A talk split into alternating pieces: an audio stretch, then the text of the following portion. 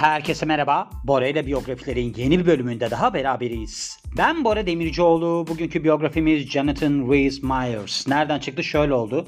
Demin bir tane filmini izledim. Wife Like diye. Acayip berbat bir film. İzlemenizi tavsiye etmem. Ama ben filmde bu adamı görünce dedim ki ya bu adama ne olmuş ya? Gerçekten bayağı yaşlanmış. Ondan sonra yaşına baktım 46 yaşında. Mesela Brad Pitt'in durumu ortada yani. Dedim ki bu adam niye böyle kötü yaşlanmış? Sonra araştırmaya başladım. Hollywood Reporter'da 2011 yılında bir tane makalesi vardı. Şöyle deniliyordu. İşte bu adam hastaneye kaldırılmış. Yani 2011 yılında işte geçen çarşamba hastaneye kaldırıldı falan diye. Ve diyordu ki işte o zamanlarda 33 yaşındaymış. Alkol ve de uyuşturucu problemleri aslında son zamanlarda iyice arttı. Onun sonucunda da işte böyle bir rehabilitasyon merkezine falan yatırılmış. Yani buradan da çıkarabileceğimiz sonuç bakın bu adam Jonathan Rhys Myers acayip yakışıklı bir adamdı. Yani şu anda da gene yakışıklı ama gerçekten bitiriyor insanı. Bu tarz alışkanlıklar, bağımlılıklar. Sonra ben merak ettim. Dedim ki neden acaba bir insan böyle uyuşturucu falan kullanmaya başlar? Bakayım dedim biyografisinde neler var. Çok sorunlu bir çocukluğu varmış. O yüzden aslında biraz da bu noktada haklı görülebilir yani. Çünkü ben birazdan aktarınca da anlayacaksınız. Bazı olaylar yaşamış ki çok enteresan. Mesela bir tane adamın yanında yaşamaya başlamış. Yani birazdan bahsedeceğim ama şimdiden söyleyeyim. Ondan sonra adama demiş ki o demiş benim gay babamdı. Yani bana çok acayip geldi. Hani sanki öyle bir profil çizdi ki adamla beraber yaşamışlar. Ondan sonra da böyle hani işte sen gay misin neden bu adamla yaşadın falan filan dedikleri zaman ya o benim babam gay olabilir ama o benim babam demiş gibi durdu bana. Artık bilemiyorum yani. Şimdi burada Hollywood Reporter'da şeyden bahsediyordu. Kendisiyle alakalı 5 tane gerçekten bahsediyordu. Birinci olarak diyor ki kendimi diyor ben bir işçi sınıfı aileye mensup kişi olarak hissediyorum ve çocukluğumda da çiftçilik yaptım. Yani şöyle bir durumu varmış. Mesela 16 yaşındayken İrlanda'nın böyle bir işte bir yakasında bir çiftliğe taşınıyor ve burada da böyle bir mal varlığı çok fazla olan kişilerle beraber yaşıyor. Diyor ki 1495'te 650 dönümlük bir kendilerine arazi kalmış. Ben orada işte çalışmaya başladıktan sonra çok yakınlaştık. Aileden birisi oldum. Belki de bu adamdır hani benim gay babam vardı falan diyor ya. O olabilir yani. Çünkü ben onu The Famous People'da gördüm. Ve sonra da eklemiş demiş ki ben orada çalıştım. Evim gibi gördüm orayı ama ben berbat bir çiftçiydim. Çünkü iyi bir çiftçi olabilmeniz için toprakla beraber büyümeniz ve onun içine doğmanız gerekiyor. Yani onu sevmeniz gerekiyor. Ve de böyle bir maceram var. Ben ata biniyordum bilmem kaç sene önce. Neyse adam bana sürekli diyor ki böyle atı çok seven eski albay mıydı neydi öyle bir adam vardı. Diyordu ki işte sen ata sarıl. Atı çok sev falan. At diyordu senin duygularını anlar. Ben de diyordum ki içimden ya ben at duygularımı anlıyorsa bu hayvanı sevemiyorum yani çok büyük bir hayvan bence falan. Ondan sonra ben bayağı bir denemiştim. At beni üstüne attı. Ben de bir daha dedim ata mata binmeyeceğim. Yani öyle durumlar var. Ama şey de var mesela Christopher Reeve'in durumu da ortada. Biliyorsunuz Superman yani. Orada ne oldu? Onun bir tane atı vardı. Doğu Ekspresi'ydi galiba. Onunla böyle çok yakınlardı bilmem nelerdi. Böyle bir engelden atlama kısmında at durunca adam üstünden uçtu. Kafasının üstüne çakıldı yani. Ata o noktada da güvenemedim yani. Sevmeyle de alakalı değilmiş. Yani belki de bu adam toprağı da sevseydi iyi bir çiftçi olamayabilirmiş. Onu da belirtmem gerekiyor. 16 yaşındayken okuldan atılıyor. Yani şöyle aslında okuldan sürekli kaçtığı için atılmış. Sonrasında da işte demiş ki ben demiş hani bir şeyler yapayım. Hani ne yapayım falan. Sonra film işine girmiş. Diyor ki benim yapacak başka bir şeyim yoktu çünkü. Böyle çaresizliklerden doğan çok olaylar vardır bu arada. Yani benim mesela böyle üniversite mezunu olmayan falan bir sürü çevremde insan vardı. Hepsi böyle işte normal bir işe giremeyeceği için oyunculuğu kovalar, bilmem neyi kovalar, böyle işleri kovalardı. Yani çaresizlik biraz insanı başka şeyler yapmaya da itebiliyor. Büyük çıkışını Velvet Goldmine filmiyle yapıyor. Burada David Bowie tarzı bir glam rock yıldızını oynuyordu. 98 yapımıymış bu film. Ben bu filmi çok tutardım o zamanlarda. Yani ben galiba bunu 2002'de filan izlemeye çalışıyordum. Bulamıyordum da. O sıralarda galiba Türkiye'de VCD falan vardı. Yani böyle net filmleri izleyemiyordunuz. Altyazısı yoktu bilmem neydi. Velvet Goldmine'ı ben çok arıyordum. Hatta burada şeyle beraber oynuyor. Bu Christopher neydi o adamın adı? Amerikan sapındaki. Amerikan sapındaki adamın adını unuttum yani. Onunla beraber başrolü paylaşıyorlar. Öyle bir şey vardı yani. Byron başrolü paylaşıyorlar ama bunun yanında bir de Evan McGregor oynuyor galiba Velvet Goldmine'da. O adamın adını da unuttum. Onu da düşünüyorum paralelde ama aklıma gelmiyor yani. Bu Batman'de falan oynayan adam vardı ya. Yani bir Christopher diyesim geliyor ama Christian Bale, Christian Bale. Onu hatırlamam iyi oldu yani. Ardından da Elvis Presley canlandırmış. 2005 CBS mini dizisi mini dizisinde. Hatta burada da bir Emmy adaylığı ve de Golden Globe ödülü kazanmış. Sonrasında Showtime'ın The Tudors'ta ve de Matchpoint ve de August Rush filmlerinde yer alıyor. Matchpoint çok iyi filmdir. Woody Allen filmi. Yani zaten bugün mesela ben bu Wife Like denilen filmi izledikten sonra hatta ben Bora ile filmlerde de paylaştım. Şeyi düşündüm. Ya dedim arkadaşım sen böyle bir filmde oynamışsın maç sayısı gibi. Woody Allen'ın inanılmaz iyi bir filminde oynamışsın. Sonra kalkıyorsun yıllar sonra o galiba 2006 ya da 2005 olması lazım.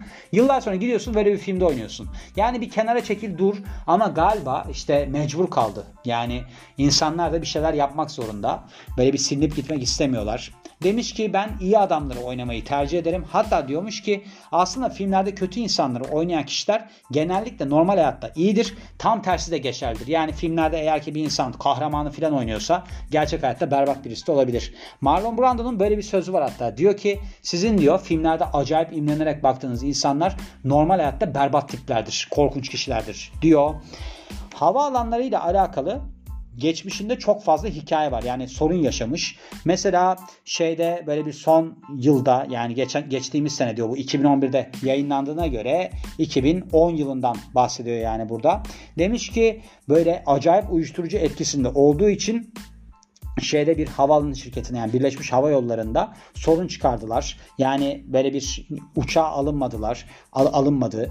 Ondan sonra New York'tan Los Angeles'a giderken gene demişler ki senin demişler davranışların çok bozuk. Biz seni uçağa alamayız. 2009 yılında da Paris'te havaalanında personelle tartışma yaşamış. 2 yıl önce de bu durumdan yani 2007 yılında Dublin havaalanında tutuklanıyor. Diyorlar ki sen diyorlar huzuru bozuyorsun ve de alkollüsün. Ya bu da çok rezil bir durumdur. Bakın ben geçmişte bir tane program sunardım. Yani çok aslında hoşuma giden de bir programdı. Bir gün o programın böyle bir şey sponsorluğu vardı. Ben gittim oraya. Programın bayağı yüzüyüm yani. Hatta kanalın yüzüyüm yani. Öne çıkan kişilerden bir tanesiyim. Ben orada gittim içtim manyak gibi. Hatta biz birkaç kişilik hepimiz içtik. Rezil olduk orada falan. Gerçekten düşününce şimdi diyorum ki ya diyorum ben ne yapmışım ya. Yani insanın geçmişine baktığında böyle biraz utanç duyacağı olayların az olması gerekiyor. Benim çok şükür bayağı var. Geliyoruz The Famous People'a. Jonathan Rhys Meyers'la alakalı işte bir doğum tarihi vermiş. Onunla başlayalım. 27 Temmuz 1977 doğumlu. Dublin, İrlanda doğumlu. Ve işte en tanınmış rolleri Mission Impossible 3, Velvet Goldmine, Bandit, Like Beckham ve Matchpoint'teki rolleri. Yıllar içerisinde işte Elvis gibi televizyon dizilerinde yer alıyor. Burada da Elvis Presley'i canlandırıyor ve de The Tudors'ta yer alıyor. Burada da 8. Henry canlandırmış. Elvis'teki karakteriyle yani canlandırdığı şeyle karakterle Golden Globe ödülünü kazanıyor. Bir de The Tudors'la da Golden Nip ödülünü kazanmış. Bunun ne olduğunu bilmiyorum. Aynı zamanda modellik de yapıyor. Hatta ben şey düşündüm. Herhalde dedim bu adam ilk olarak model olarak başladı kariyerine. Öyle değilmiş. İşte Versace'nin Men's Collection yani erkek koleksiyonunda böyle bir yer almış. Bir de Hugo Boss'un koku kampanyalarında yer almış. Bunun haricinde müzikal rollerinde bulunuyor. İşte aynı zamanda vokalist falanmış. Ve işte aslında son derece mütevazı başlangıçlar yapmasıyla beraber hem İngiltere'de hem de Amerika'da önemli bir isim haline geliyor. Adam çok yakışıklı bir adam. Yani yakışıklı ama işte uyuşturucu, alkol falan derken cilt gitmiş. Hala da yakışıklı. Benden yakışıklı şu anda yani 46 yaşında benden yakışıklı ama yapacak bir şey yok. Benim cildim daha iyi deyip kendimi avutayım. Ozone S olarak da bilinir. Jonathan Michael Francis O'Caffey. E, O'Caffey. O'Caffey. Hatta öyle okunuyor galiba. Jonathan Rhys Myers nereden çıktı? Anlamadım. Annesinin adı Mary Geraldine Myers. Neden bu adam böyle söylüyor? Herhalde babasının soyadı bu. Orijinalinde okuduğum soyadı. Boyu 1.78. İdeal erkek boyunu 2 santim nasıl kalıyor? İdeal erkek boyuna sahip kişileri tanıyalım. Bora Demircioğlu, Brad Pitt, Jim Morrison. Bu tipler hep ideal erkek boyu olan 1.80'e sahipler. Çocukluğuna gelirsek şöyle oluyor. Babası evet babasının soyadıymış demin bahsettiğim. John O'Keefe bir müzisyen ve daha 3 yaşındayken oğlunu terk ediyor. Annesi tarafından yetiştiriliyor. Son derece zor bir çocukluğu oluyor. Mesela hayatının ilk yıllarında alkol bağımlılığıyla mücadele etmiş. Hatta pek çok kez rehabilitasyon merkezlerine yatmış. Çocukluğunun büyük bir bölümünü yetimhanelerde geçiriyor ve ergenlik zamanlarında Christopher Cross'la tanışıyor. Bu da böyle bir çiftçiymiş. Zannedersem başında bahsettiğim çiftçi ailedeki erkek karakter bu. Ve onunla beraber yaşamaya başlıyor.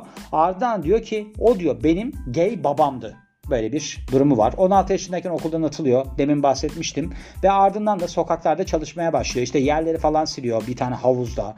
Onun haricinde işte para ve de yemek bulabilmek için çalışıyor. Bir gün bu havuzu bir kast ajansından menajer, yetenek avcısı gibi birisi ziyaret ediyor. Şöyle bir tane filmde rol varmış. Onun içinde böyle ergen birini arıyormuş. Gidiyor katılıyor yani bunu seçiyor katılıyor ancak rolü alamıyor. Yine de oyunculuktaki yeteneğiyle oradaki kişileri etkilemeyi başarıyor. Yani kanalın yöneticilerini etkilemeyi başarıyor işte sayısız audition'a katılıyor ve işte mesela burada haftada 3 audition'a katıldığı yani seçmeye katıldığı bile olmuş. Sonunda 94 filmi A Man of No Importance'da küçük bir rol alıyor. İşte burada küçük bir rol oynadıktan sonra başka roller de takip ediyor bunu. Büyük çıkışını ise Neil Jordan'ın yönettiği Michael Collins'le yapıyor 96 yılında. Sonra işte bu reddedilmeler falan devam ediyor. Sonrasında ilk başrolünü üstleniyor 96 filmi The Disappearance of Finbar'da. Sonra Teen yani ergen suç draması The Maker'da yer almış. Bu da 97 yılında yayınlanmış. Sonraki sene yani 98 yılında 4 tane projede yer alıyor. Be Monkey, The Governess ve çok iyi eleştiri alan televizyon filmi The Tribe. 98 yılında İngiliz-Amerikan draması Velvet Goldmine'da çok büyük çıkış yakalıyor. Yani androjen aktör olarak aslında tanımlanmasını sağlıyor bu. Pek çok filmde daha yer alıyor. Prozac Nation'da falan oynuyor. Bu Prozac Nation aslında sinema için çekildiğini düşündüğüm bir filmdi ama öyle değilmiş. Hiçbir zaman sinemalarda gösterilmedi deniliyor. Ben bu filmden önce, film diyorum biyografiden önce şey yapmak istedim. Bu Michael Jackson'ın Moonwalker diye bir filmi var ya. Ben onu çok severim. 88 yapımı. Ben onu sinemada izlemiştim. Çok net hatırlıyorum. Hatta iki kere gidip izlemiştim. Öyle bir anım da var yani. Onu yapmak istedim. Mesela o film Amerika'da hiç sinemada gösterilmemiş. Michael Jackson gibi birinin oynamasına rağmen Michael Jackson çok istemiş Amerika'da sinemasında gösterilmesini. Ama gösterilmemiş. Mesela uluslararası olarak ama sinemalarda gösterilmemiş gösterilmiş. Bu film de acaba öyle miydi bilmiyorum ama Prozac Nation'ı ben izlemiştim. Yani güzel bir film. Yani oyunculuklar falan iyi. Burada da oynamış hatırlamıyorum hiç. Sonrasında da işte büyük çıkışını aslında böyle bir şey filmler arasında baktığımızda önemli filmler arasında Match Point'te yapıyor. Woody Allen filmi. Çok iyi bir film. Alexander'da da yer almış Oliver Stone'un. Onu hatırlamıyorum ben. Yani öyle bir durumu da varmış.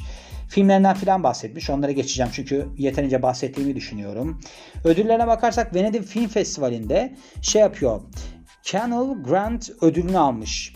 En genç ne derler? En iyi umut vadeden oyuncu dalında. Bunu da The Magnificent Ambersons filmindeki rolüyle alıyor. Cannes Film Festivali'nde 2005 yılında olağanüstü yeni çıkış yapan ödülünü alıyor Matchpoint filmiyle. Bu film çok iyi filmdir. Bakın Matchpoint'i izlemediyseniz mutlaka izleyin yani. Golden Globe 2006 yılında Elvis karakteriyle alıyor. Yani mini dizide en iyi performans sergileyen aktör dalında.